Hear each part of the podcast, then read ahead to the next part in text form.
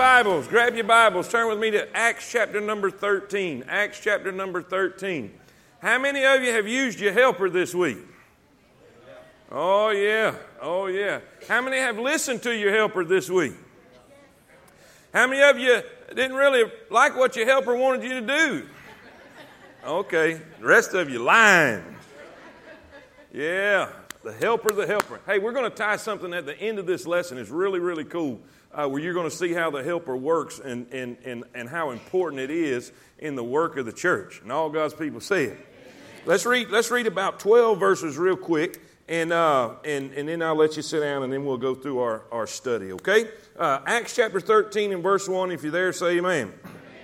Now, there were in the church that was in Antioch certain prophets and teachers, as Barnabas and Simeon, which was called Niger, and Lucius of Cyrene and Manaen, which had been brought up with Herod the Tetrarch and Saul. As they ministered to the Lord and fasted, the Holy Ghost said, Separate me, Barnabas and Saul, for the work whereunto I have called them. And when they had fasted and prayed, they laid their hands on them and sent them away. So they, being sent forth by the Holy Ghost, departed unto Seleucia, and from thence they sailed to Cyprus.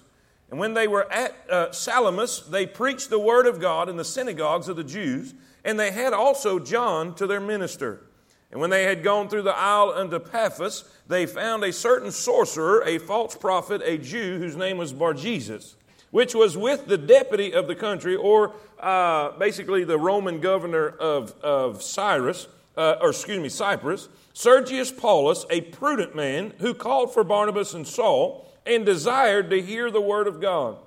But Elymas, the sorcerer, for so is his name by interpretation, withstood them, seeking to turn away the deputy from the faith. Now let's all read verse 9 together.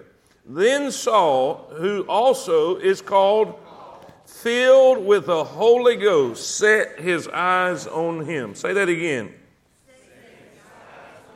All right, verse 9 again. Then Saul, who also is called Paul, Say that again. One more time. Set his eyes on him and said, O full of all subtlety and all mischief, thou child of the devil, thou enemy of all righteousness, wilt thou not cease to pervert the right ways of the Lord? And now behold, the hand of the Lord is upon thee, and thou shalt be blind, not seeing the sun for a season. And immediately there fell on him a mist of a darkness, and he went about seeking some to lead him by the hand. Then the deputy, when he saw what was done, what did he do? Believed. He believed, being astonished at the doctrine of the Lord. And all God's people say it. Dear Heavenly Father, thank you, Lord, for this great crowd tonight. Thank you for the privilege and the honor it is to stand in this place, on this platform, with your word and to share it, study it, learn it, grow from it, be edified through it. Lord, you have helped me this week, and I pray that you'll help me help your people. Lord, I pray, move in this place. Holy Spirit, teach us, guide every heart. You know who all is here, and you know what they all need. And I pray your perfect will be done. And Lord, we'll thank you for it and praise you for all that you do.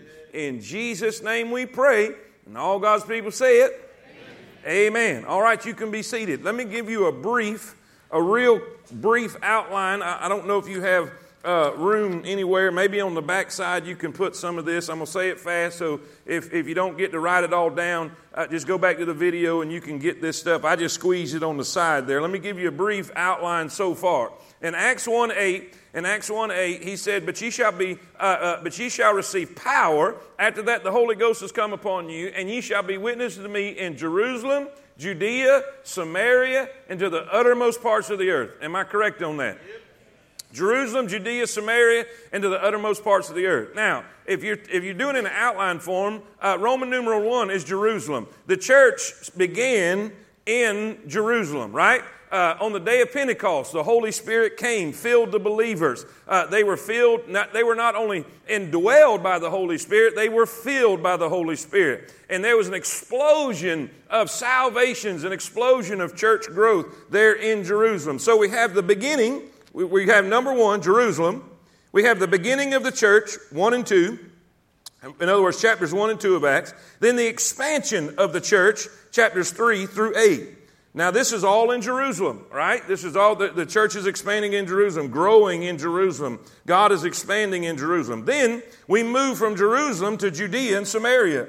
We find the witness to the Samaritans. What happens? God allows God allows persecution and they go to running. Are y'all with me? They're fleeing for their lives. And when they flee and they leave, they take the gospel with them. Amen?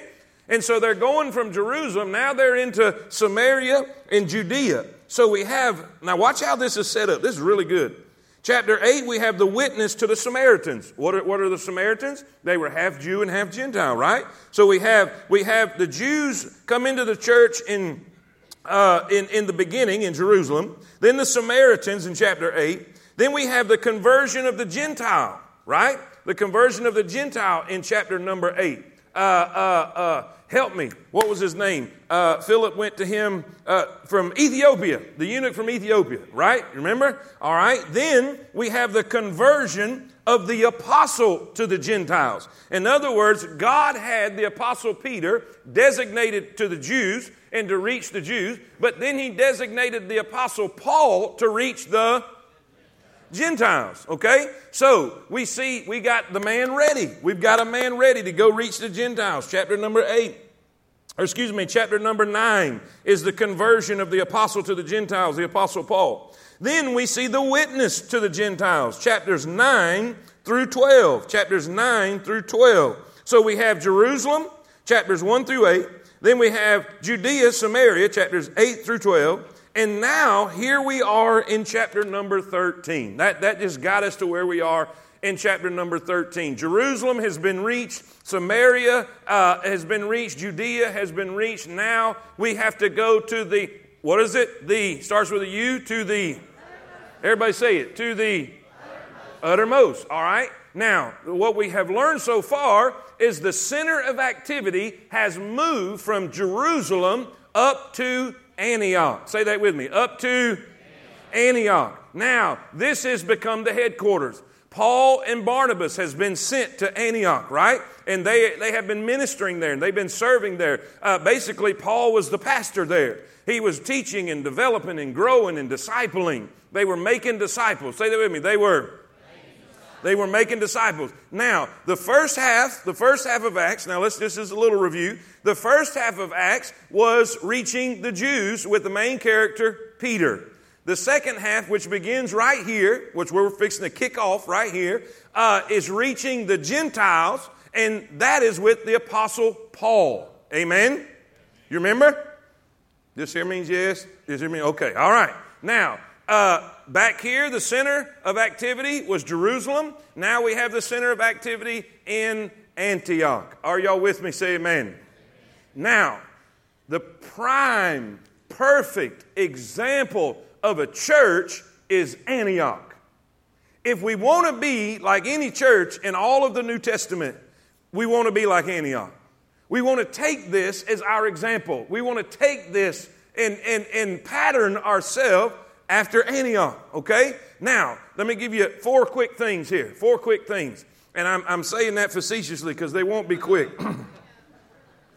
I told, I told uh, uh, uh, Pox Humphrey uh, we're going to be very brief tonight because half of my study time was cut with the ball game, and I lied again because I got some good, good stuff. All right.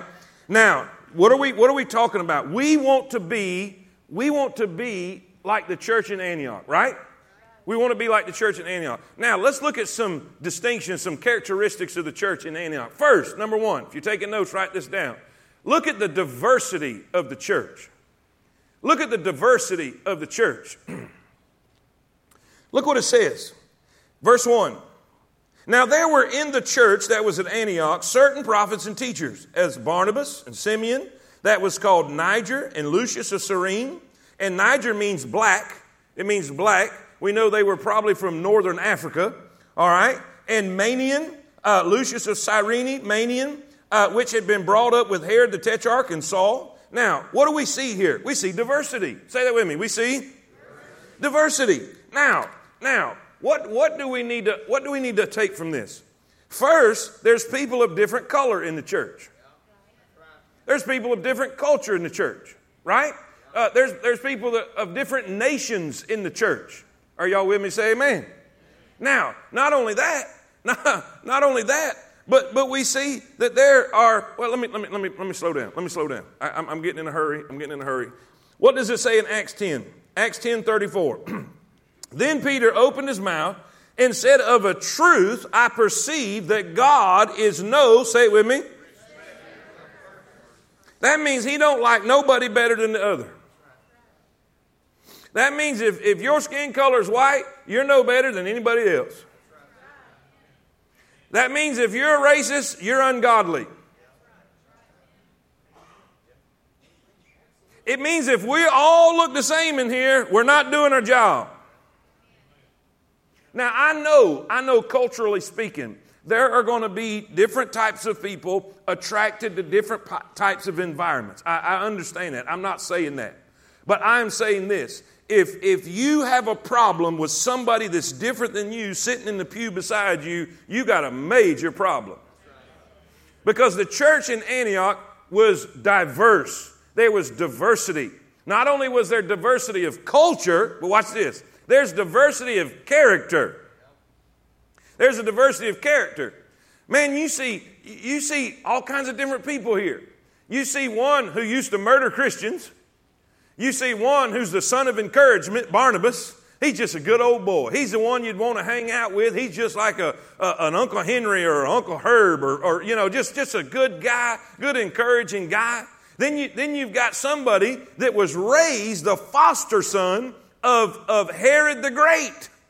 Imagine, uh, we, we all know, we've studied how, how wicked the Herodian Empire was, and he come up in that. What am I saying? What am I saying? There's all kind of different people in the church. There's people that grew up good, and there's people that didn't.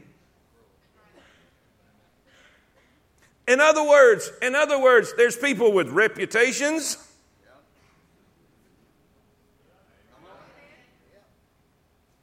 You know, you remember? You remember? They used to like to say about temple, look at look at the riffraff going in there. You know what I want to say? Look at the diversity. Look at the diversity. Man, we need sinners up in here. How are we going to get them saved if we don't get them here? Come on. Man, y'all quiet today. Y'all must, y'all must have some conviction going on right now.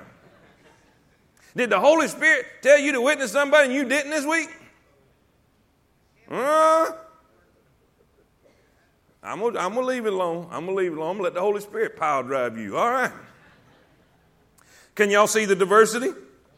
Different nations, different cultures, different colors. Listen, different characters. There was some good people in there. There was some people that used to be bad.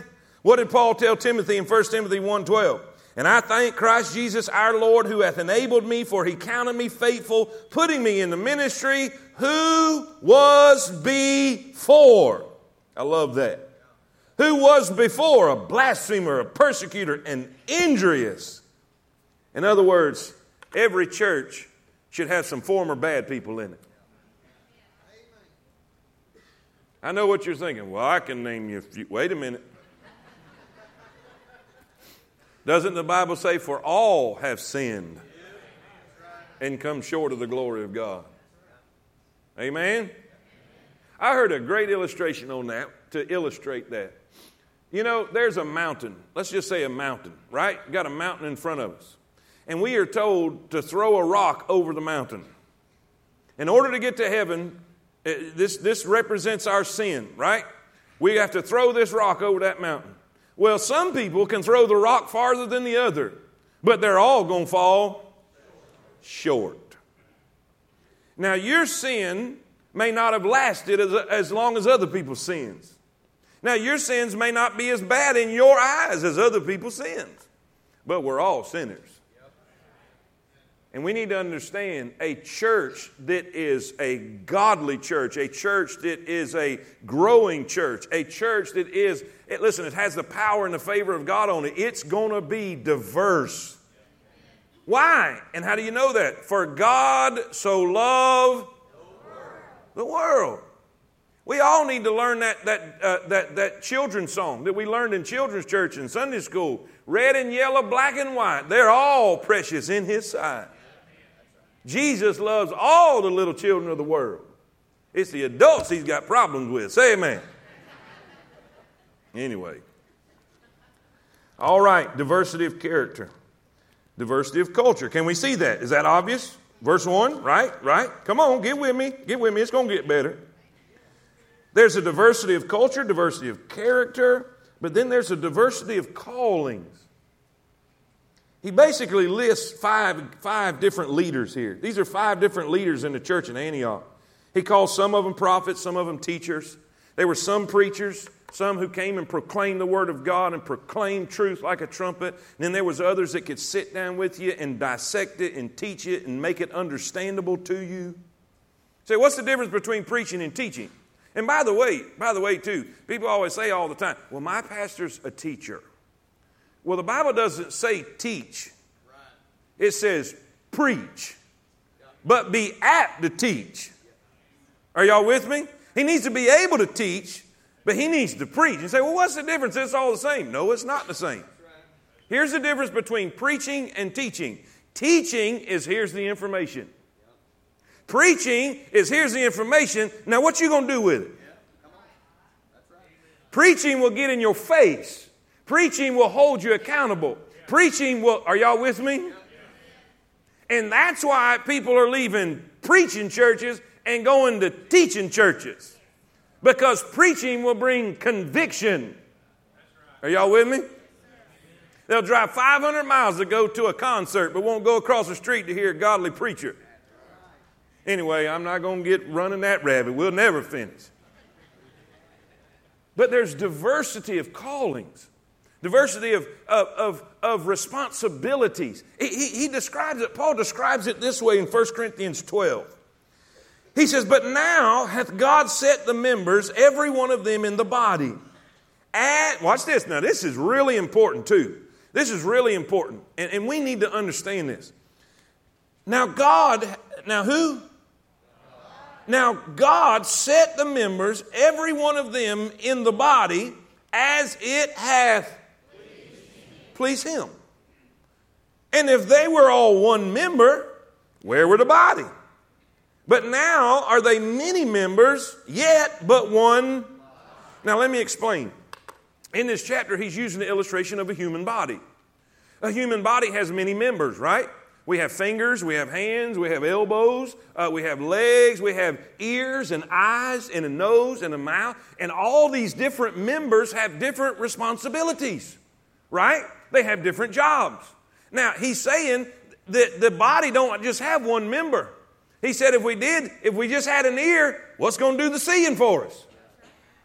If all we had is a nose, what would be doing the tasting and the speaking for us? Does this make sense?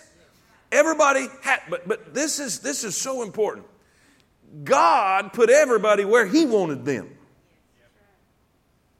Where He wanted them. Now, don't get mad or frustrated if you don't have the place that you want.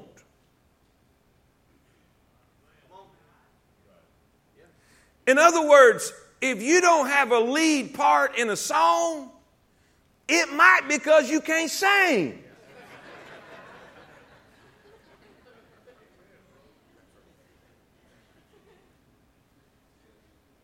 If if if if you try oh, oh, oh. if I had somebody angry at me, and he wasn't necessarily angry at me as much as he was angry at church and church people because he didn't have a place to preach. He didn't have a place to preach. He, he says, Nobody will give me an opportunity. I said, I said, here's one thing you got to understand. I never called one single person and said, Can I come preach? Not one single one. Not one single time in all the years that I've been in the ministry. Not one single time. I can tell you the very first person that called me, his name was Willie Ward, and he was a pastor of Lighthouse Baptist Church. And I thought that was the greatest thing ever in my life that somebody thought enough of me that invite me to come preach in their church. And we went to Shoney's right after. Say amen. And then somebody else called. I remember the second one. I remember the second one. Listen, I remember the third one. After that, it gets a little foggy. But, Brother Travis, not one time. God always opened a door. He always opened a door. And there was a time there was a time between Long Branch Baptist Church, where I was pastor in South Carolina, and, and right here at Temple Baptist Church, that there was no door opening up. And I was, I, am not going to lie, I was, I was getting antsy, but God was doing something to me. And God was preparing me. Not only was He preparing me, He was preparing Temple. Because God's got a prepared place for a prepared man. And He will put me where He pleases to put me. And this is what I'm saying everybody can't preach, everybody can't teach. Let's come on. Some of y'all looking all sanctimonious tonight. Don't tell me you've never sat under a preacher you don't want to hear. Because half of y'all get up and leave if I'm not here. Uh huh. Yeah. Come on. Everybody don't need to be preaching. Everybody don't need to be teaching. Everybody sure don't need to be singing. But guess what? Everybody needs to be doing something. We all got our part. We all got our place. How about good old, how about good old Jesse? I get up real early, think I'm gonna beat everybody. Early in the morning, rain, snow, sleet, or shine, He's out there getting that blower, blowing stuff all over the place, getting ready for you to get here.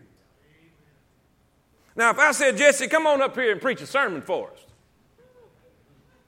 we'd have to call 911 because he would die. But how many y'all appreciate him out there every Sunday morning? Come on. There's a diversity of callings. We all got responsibility. Well, I'm not getting called on to sing. Well, you're talking, you need to talk to Jesus. Nobody's asking me to preach. Well, you need to talk to Jesus. Well, I tell you what, I want this part, I want that part. You, you're never going to get a part of the one you want because you want it for the wrong reason. Let's just talk about that a minute. Because it's not in the notes, but we need to understand this. I see it all the time. And I see it primarily, not primarily, but a lot more in the music than anything.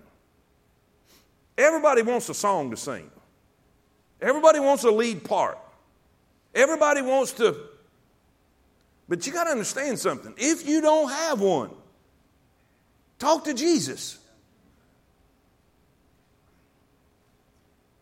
And I'm, I'm not being arrogant and I'm not trying to be mean in this way, but I have never one single time asked for a spot. When God thought I was ready for it, there it was. That's right. And if you're not in a spot or you're not getting an opportunity or somebody's not asking you to do, then you may need to be talking to the Lord because there's a reason. There's a reason. He places them in the body as it pleases Him. And this may be a reason too. Watch this second point. We see, we see the diversity of the church. There's diversity of culture, there's diversity of character, there's diversity of callings. Everybody's got something to do. It's not always the same thing, but we all have something to do. Watch this here, number two. This is, this is really important. We see the diligence of the church. Verse 2 Verse 2 As they, oh, I've done made some of y'all mad tonight. Verse 2 As they ministered. We see the diligence of the church. They were diligent in serving. They were diligent in serving. They were faithful. Say that with me. They were faithful. Watch, watch the verses. Look at your notes. Look at your notes. Matthew 25, 21. His Lord said unto him, Well done, thou good and faithful servant. Thou good and what? Did it say thou good and successful? No. Thou good and faithful servant. Thou hast been successful over a few things. No, no, that's not what it says. Thou hast been faithful over a few things. I will make thee over. You know why? Because you've been faithful. It's amazing to me how many people want to want to just be put in the limelight. Haven't been faithful with anything. And many times not even faithful to attending church, much less serving in church. But they're mad because they don't have their spot. 1 Corinthians 4 2.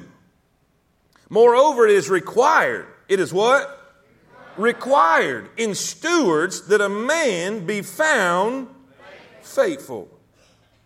2 Timothy 2 2. And the things that thou hast heard of me among many witnesses, the same commit thou to who shall be able to teach others also. You know what Paul is telling Timothy there? He left Timothy in Ephesus to pastor a church of an older congregation, and Timothy's struggling, having problems. And you know what Paul's telling Timothy right there? If you need something done, go find somebody who's faithful. Go find somebody who's faithful. I remember, I remember pastoring in, in Barnwell, South Carolina, and, and there was a person that had a job in the church that didn't even come to church.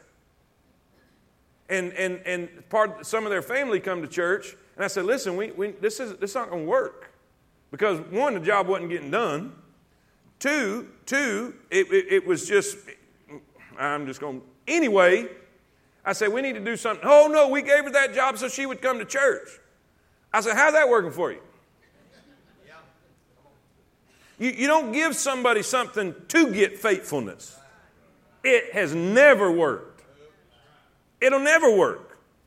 You give somebody something that's already. You with me? Watch this. I don't have nothing. Maybe you ain't been faithful what you got. Proverbs 25 19. Watch this. This, ooh, mercy, mercy. All you business owners in here, all you employers in here, all you people who have to depend on people sometimes. Proverbs 25 19. This is for employees. You need to get this because you don't know what you're doing to the people above you. Proverbs 25 19. Let's all read it. Confidence in an unfaithful man in time of trouble is like a broken tooth and a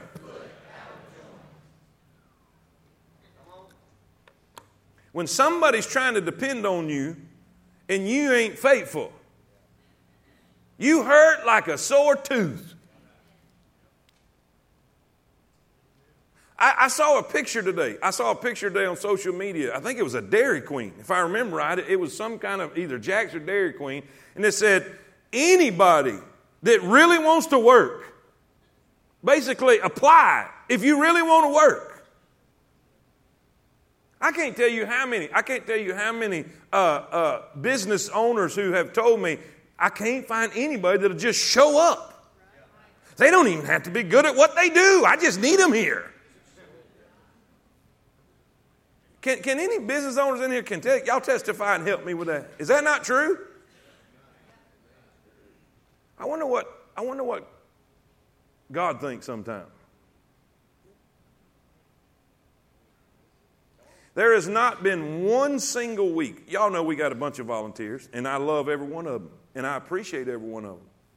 And we need every one of them.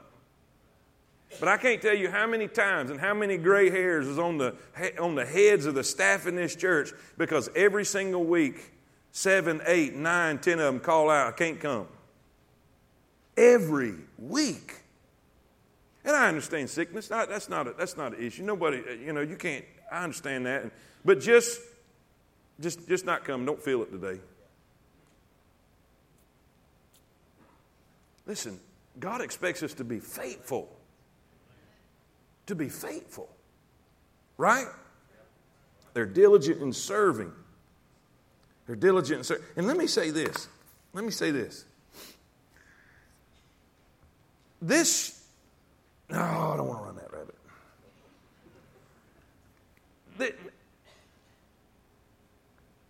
This proves the Holy Spirit picked them.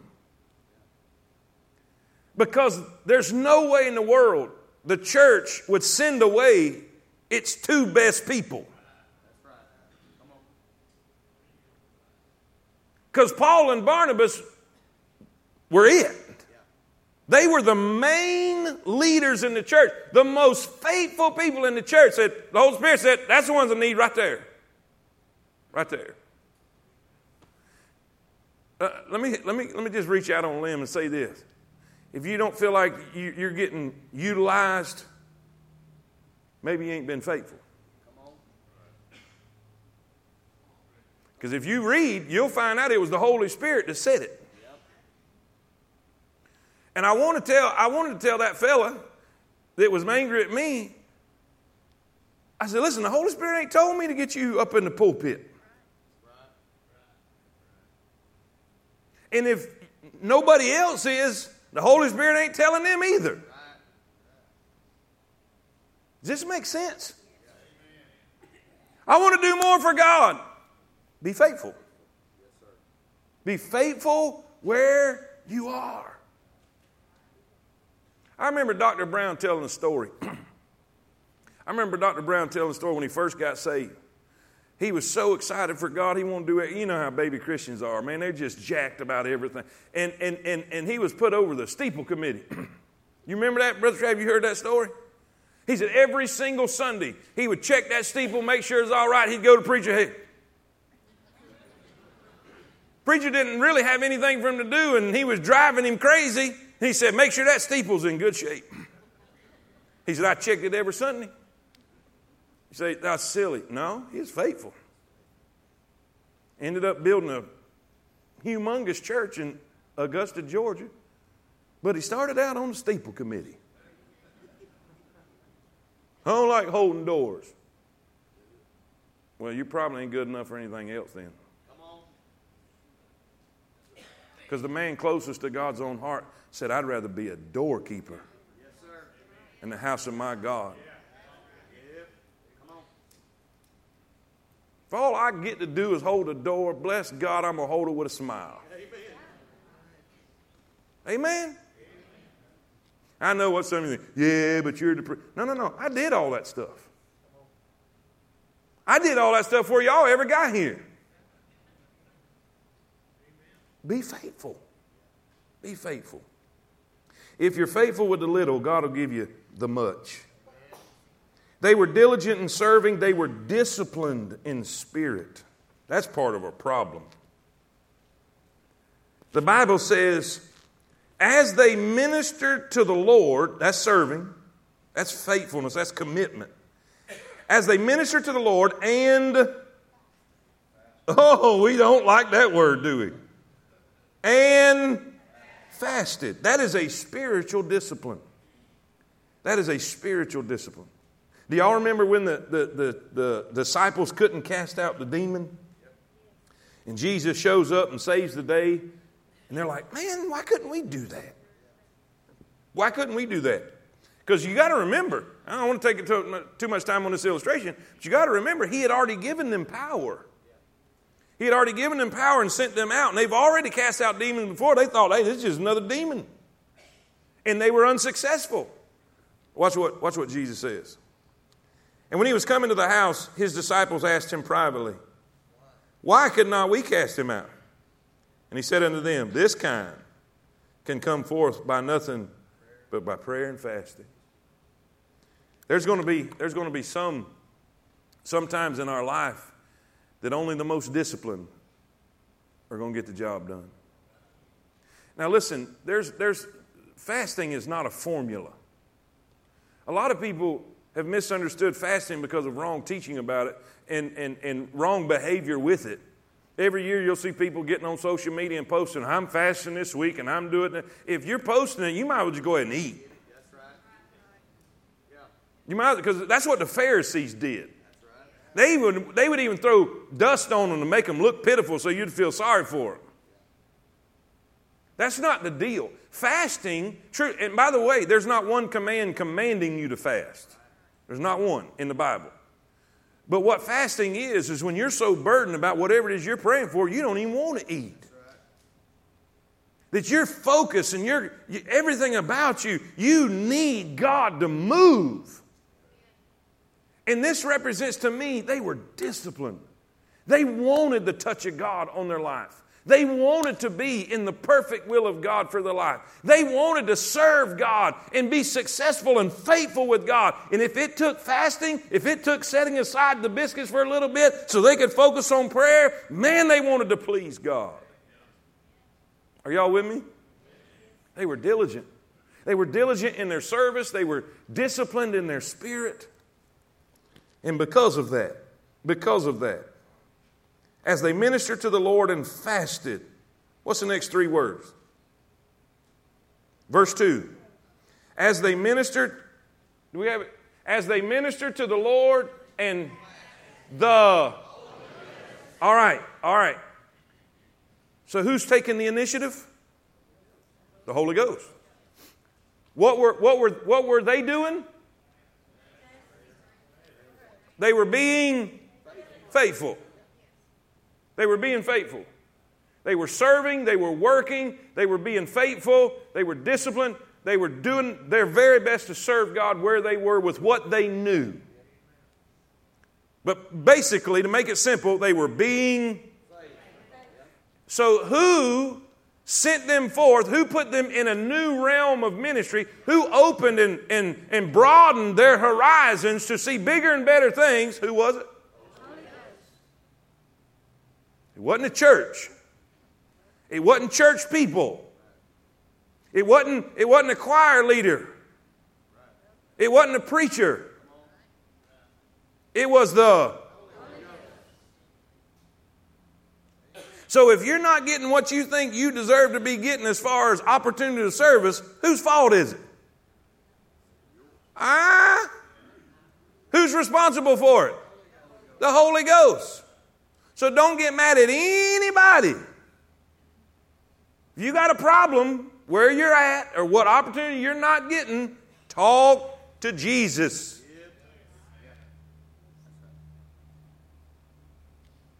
Amen.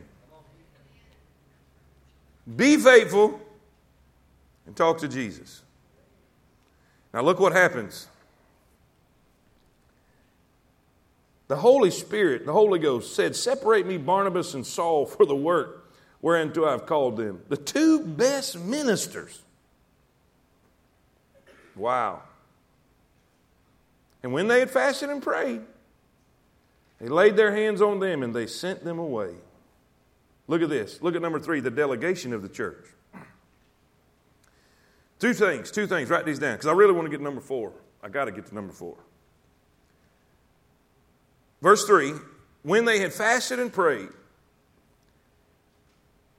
Now, here, here's, here's what I believe. This is here, here's what I believe is taking place. It doesn't get this specific, but I believe this is getting place. Because anytime, anytime, uh, if somebody's got a calling on their life, God's going to tell the one that they're calling.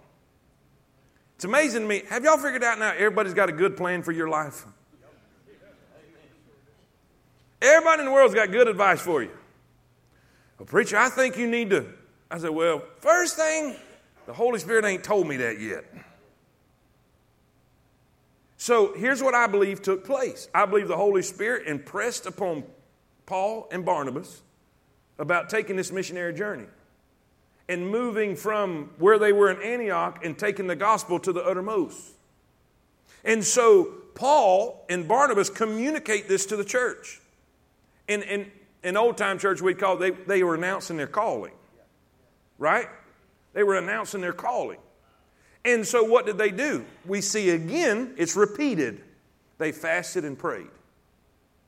In other words, Paul and Barnabas are being faithful. And in their responsibilities in serving the church, they're fasting, they're disciplined, and they're faithful. And now they've announced to the church, hey, we believe the Lord is leading us to take the gospel to the uttermost. And so everybody prays and fast. To come into, here's, here's two words Two words. They come into agreement. That's what it means to lay hands on them. Listen, they didn't lay hands on them to give them any gifts. They didn't lay hands on them for their calling, because Paul was already called. You know, when, when, he, when, he, when he began his ministry, God told him he was going to be the apostle to the Gentiles. So they didn't lay hands on them to give them a calling. What was the point of the laying of hands? Paul, they're saying that with Paul and Barnabas, we are standing in agreement with you. Y'all with me? Travis, come here a minute, if you don't care. Please, sir.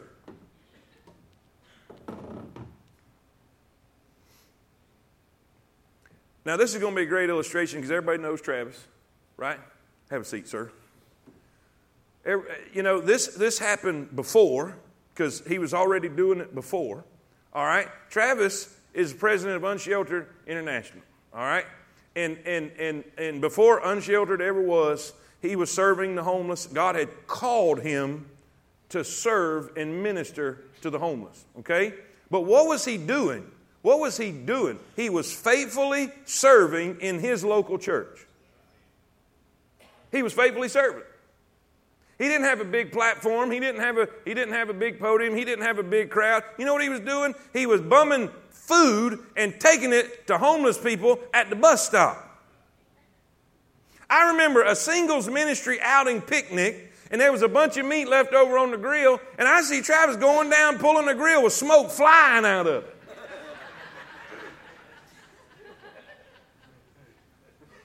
And if I remember right, I'd asked Timmy Newton, I said, What is that? He said, There was food left over, so Travis is taking it to those homeless people at the bus stop.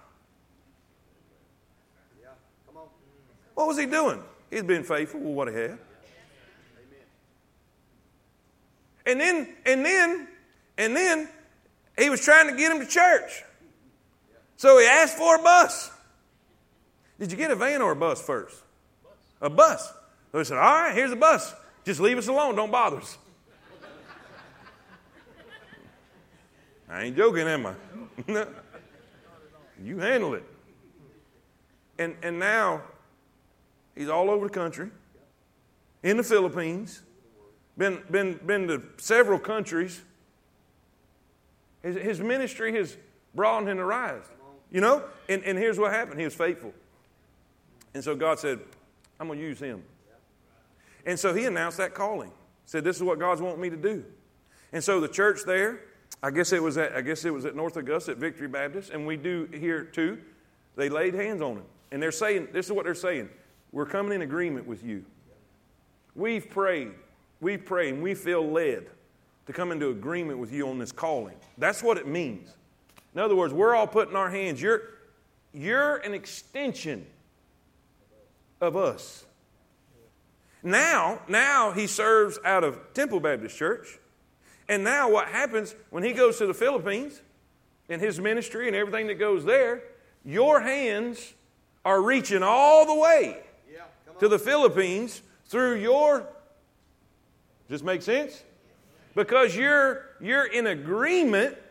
You're in agreement. Now watch this. Watch how this works. Watch how this works it says they laid hands on them. In other words, we're agreeing with you. We're coming into agreement with you. If two touching one thing, y'all with me? But then it says they sent. Say it with me. They sent. Say it with me. They sent. Now, the word sent means to release. To release. Now, in order for Travis, Brother Travis, to do what he does with Unsheltered International, all right, he has to be released from his responsibilities in Antioch. See, Paul and Barnabas had responsibilities in Antioch, and they had to be released. In order to be sent, they had to be released. Now, that's more than just saying, okay, you don't get to Sunday school class no more.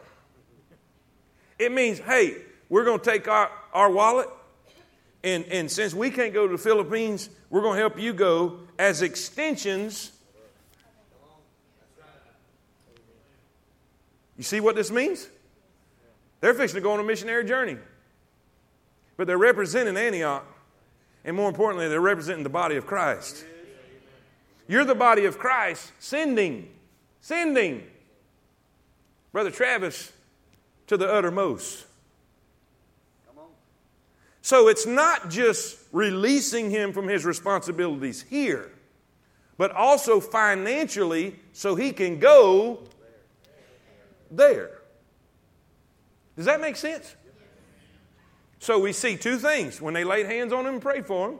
What were the two things? We see they're coming into, come on, everybody, they're coming into agreement and they're showing their allegiance. We're with you. We're with you. We're going to help you and support you. We all, listen, everybody in here, when you give to missions, you're helping send to Him. We're in agreement. We're financially, we're financially releasing Him and helping Him to go to the uttermost.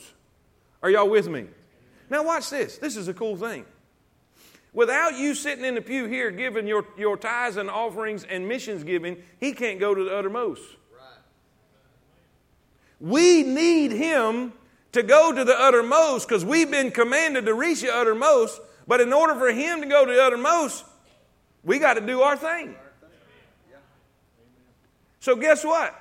In God's eyes, you're getting just as much credit by help releasing him financially so he can go to the uttermost and it's just like you were there doing it. Yeah.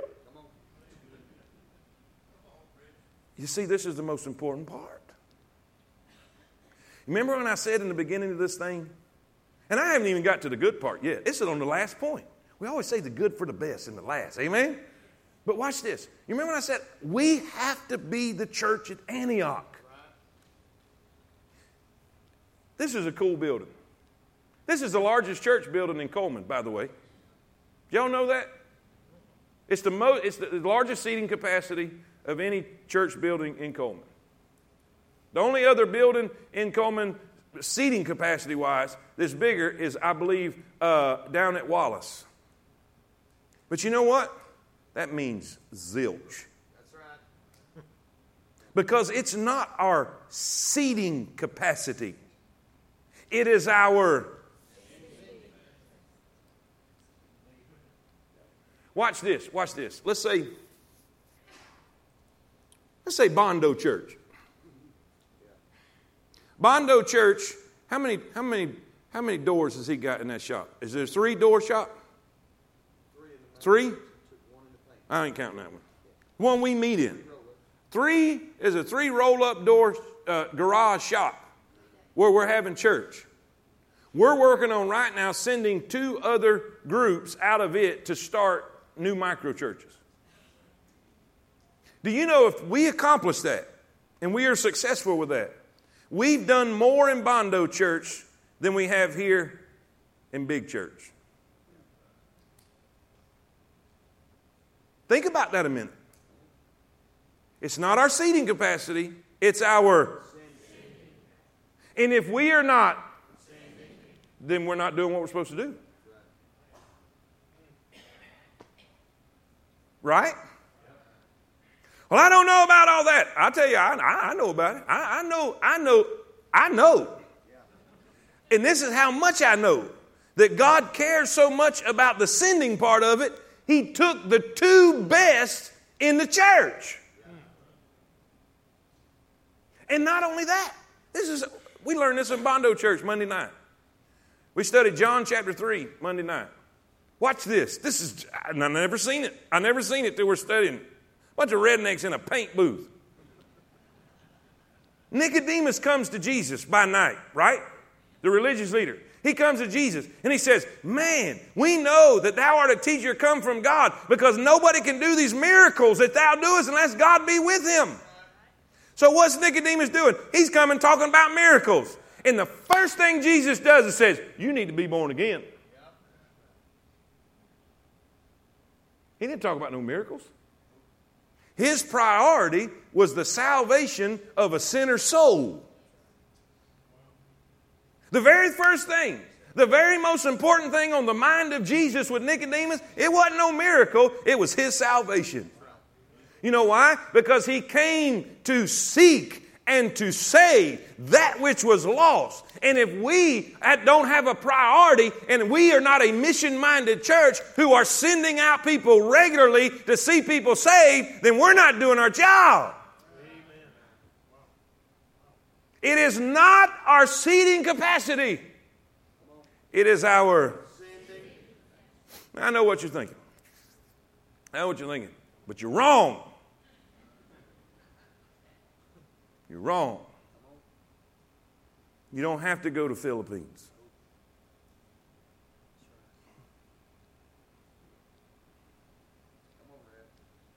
Watch this. Y'all with me? Don't worry about that last point because it's so good, I'm going to probably preach all of it next week.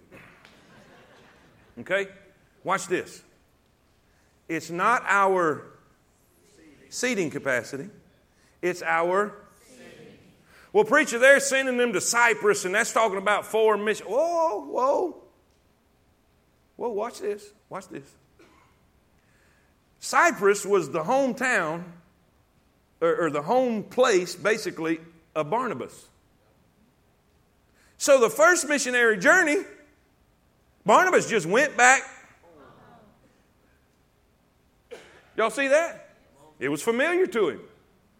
It might have been where he knew everybody. Watch this. Watch this. Go ye into all the world. What is what is what does that mean? We studied that. We studied that. I've said this a hundred times. What does it mean? What does go ye into all the world? What's that mean? As you are going. What's wrong with you people? You remember this. What is the Great Commission? As you are going. It's not our, it is our. Watch this. We're sending him. We're sending him to the Philippines. And uh, where are you going this week? Georgia. God knows they need Jesus. Say amen. Where are you going this week? Chattanooga. Chattanooga. Tennessee sure needs the Lord. You going to go to a truck stop this week? Is there anybody there that needs the Lord? Every one of them. Every one of them. Well, I say that. Most, Ah, most of them, you could ask them. Doesn't hurt to ask. you know what I'm doing this week? I'm sending Willie G to Chattanooga to a truck stop because there's a lost man that needs the gospel. Where are you going this week? Work. You got a job? Where you work? Royal. Royal. Guess what? I'm sending you this week. Our church is sending you to take the gospel to somebody at Royal. Where y'all going? Walmart. Walmart! I knew it! I know there's somebody at Walmart needs the Lord. Think about this. We're sending you. What, is this, what does this mean? It means we're all missionaries. The Great Commission is go to the uttermost, but it's Jerusalem first. You know what happened when those folks at Antioch? You know what happened when those folks at Antioch sent, sent Paul and Barnabas into the uttermost? They turned around and started reaching Antioch. While he's going to the uttermost, we're reaching Antioch. Now, let's make it right now, right now. We're sending Brother Travis to, to Georgia, and then are y'all going to the Philippines this year? Okay. While they're over there, guess who we're supposed to be reaching? Walmart. The, the truck stop. Are- Where, where you going? Miss Diane, you going anywhere this week? Uh, yes. Where- Uh, um, it, it's in Coleman. Okay. I'm going to the DHR. Okay. All right. That's where I went Tuesday and got to witness to a girl there. Guess what? You were sent, Yes. and you followed the Holy Spirit. Absolutely. Do y'all get this? She told me when she walked in the door. Are y'all with me? How many lost people are all around us? And we're just walking by them with no idea. Well, I tell you what, I witnessed and it didn't work. Keep on. We don't stop fishing because they're not biting. We go find where they're biting. Whether you know it or not, you're sent. Oh man, I need about 30 minutes. If I had 15, it would work. but here's let me just let me just give you like a teaser. The distinction of this church. The distinction of this church. It's all about the Holy Ghost. Who said, separate me?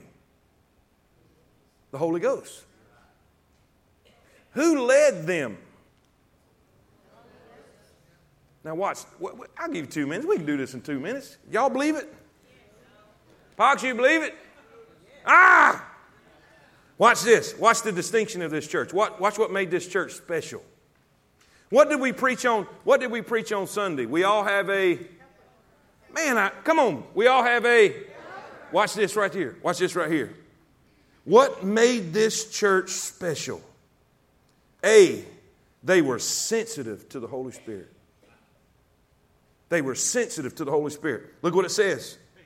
As they ministered to the Lord and fasted, the Holy Ghost, what's the next word? Said. How do we know he said it? Because they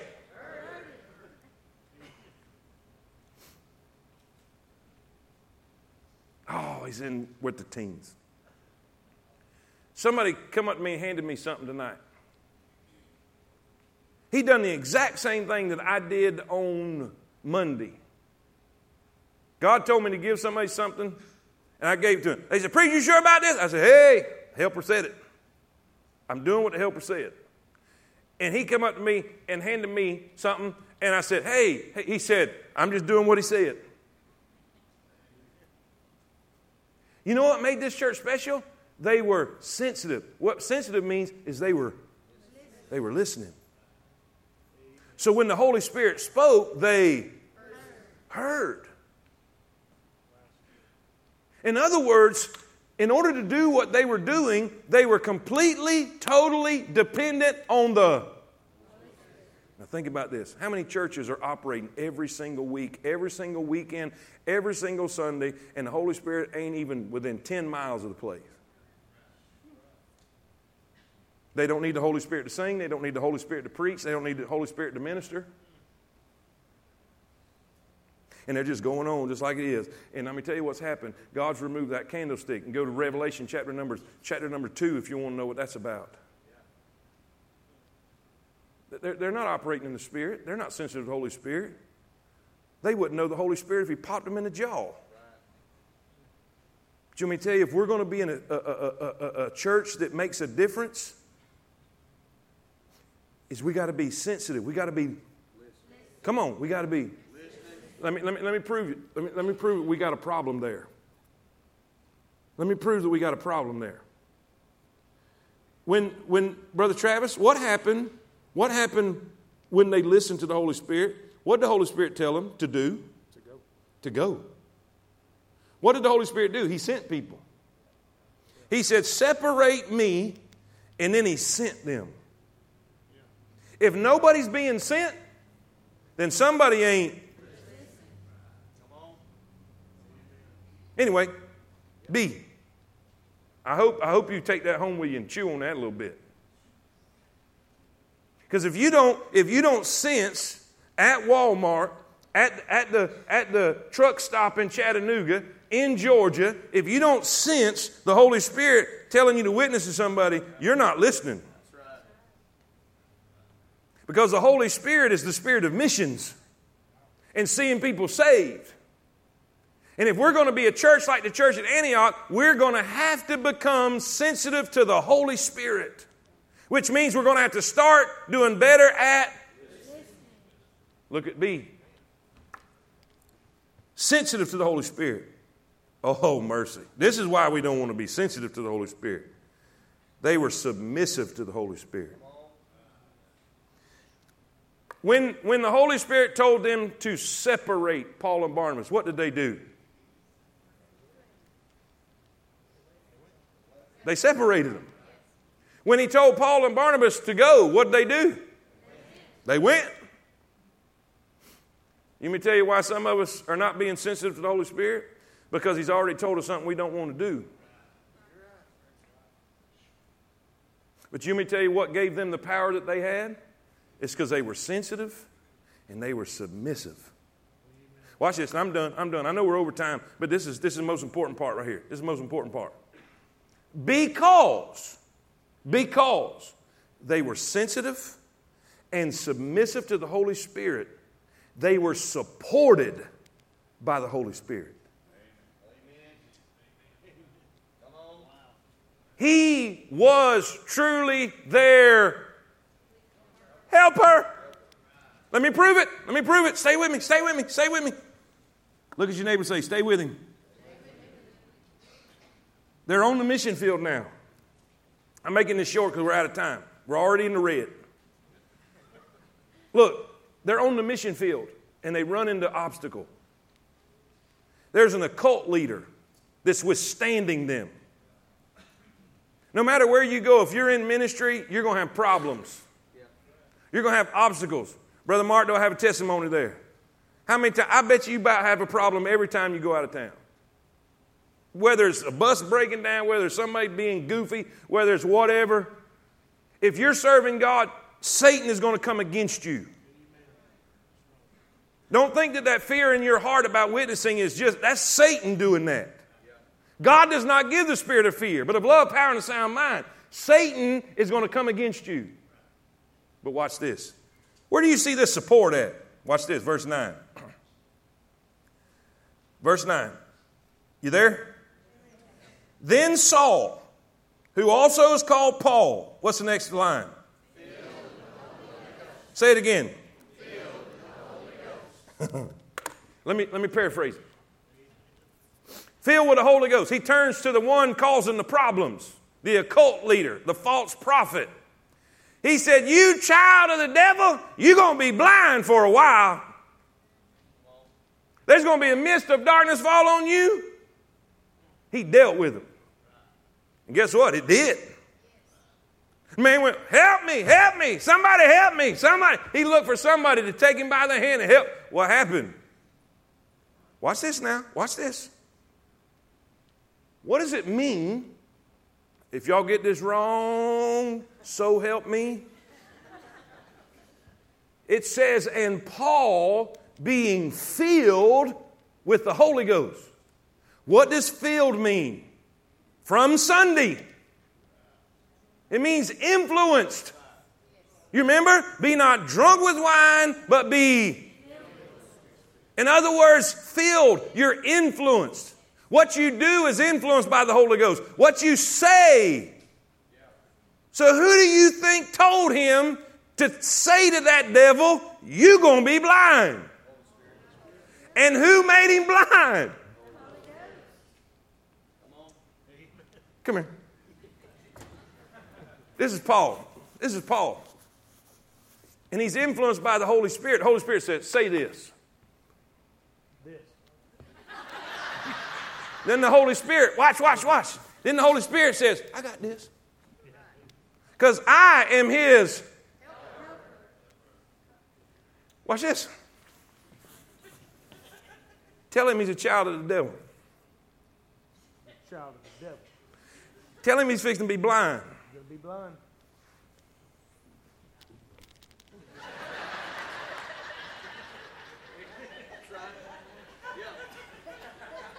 The Holy, watch this now. The Holy Spirit helped him with his problem. Is that not everything that we talked about Sunday morning? You run into a problem, but he was he was filled with the Holy Spirit. In other words, he was allowing. He was how was he filled? Because he was sensitive and because he was submissive. We learned all this Sunday. Isn't this awesome how God is just tying this together? Don't expect help with your problem until you learn to be sensitive and then submissive. Because if you want support, it starts with being sensitive. I don't want to do what he says. Then don't expect the support. That's some good preaching right there, ain't it, bro? It sure is. That's what made this church powerful. It wasn't because they were good at what they did, it was because they were totally dependent on the Holy Ghost. And because they were sensitive to what he said and submissive to what he commanded, he, they were supported by the power of the Holy Spirit, and the Holy Spirit helped him with his problem. You got a problem? You got a need? Quit trying to solve your problem and go to listening. And then when he tells you what to do, submit. Because he may just blind your devil for you. Amen. And I, I, we got to quit. Seven minutes? What's wrong with you, Travis? You wasn't paying attention? Sure, say amen. Let's stand. Come on, stand. Hurry, hurry, hurry, hurry. Now remember, you got to run and get them youngins, okay? Run and get them youngins. And say Travis wasn't operating right. All right?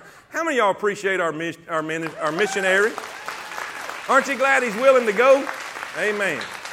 Aren't you glad they're willing to send you? Amen. All right, let's pray. Lord, thank you for your word. Thank you for the teaching. Thank you for everything. And Lord, we'll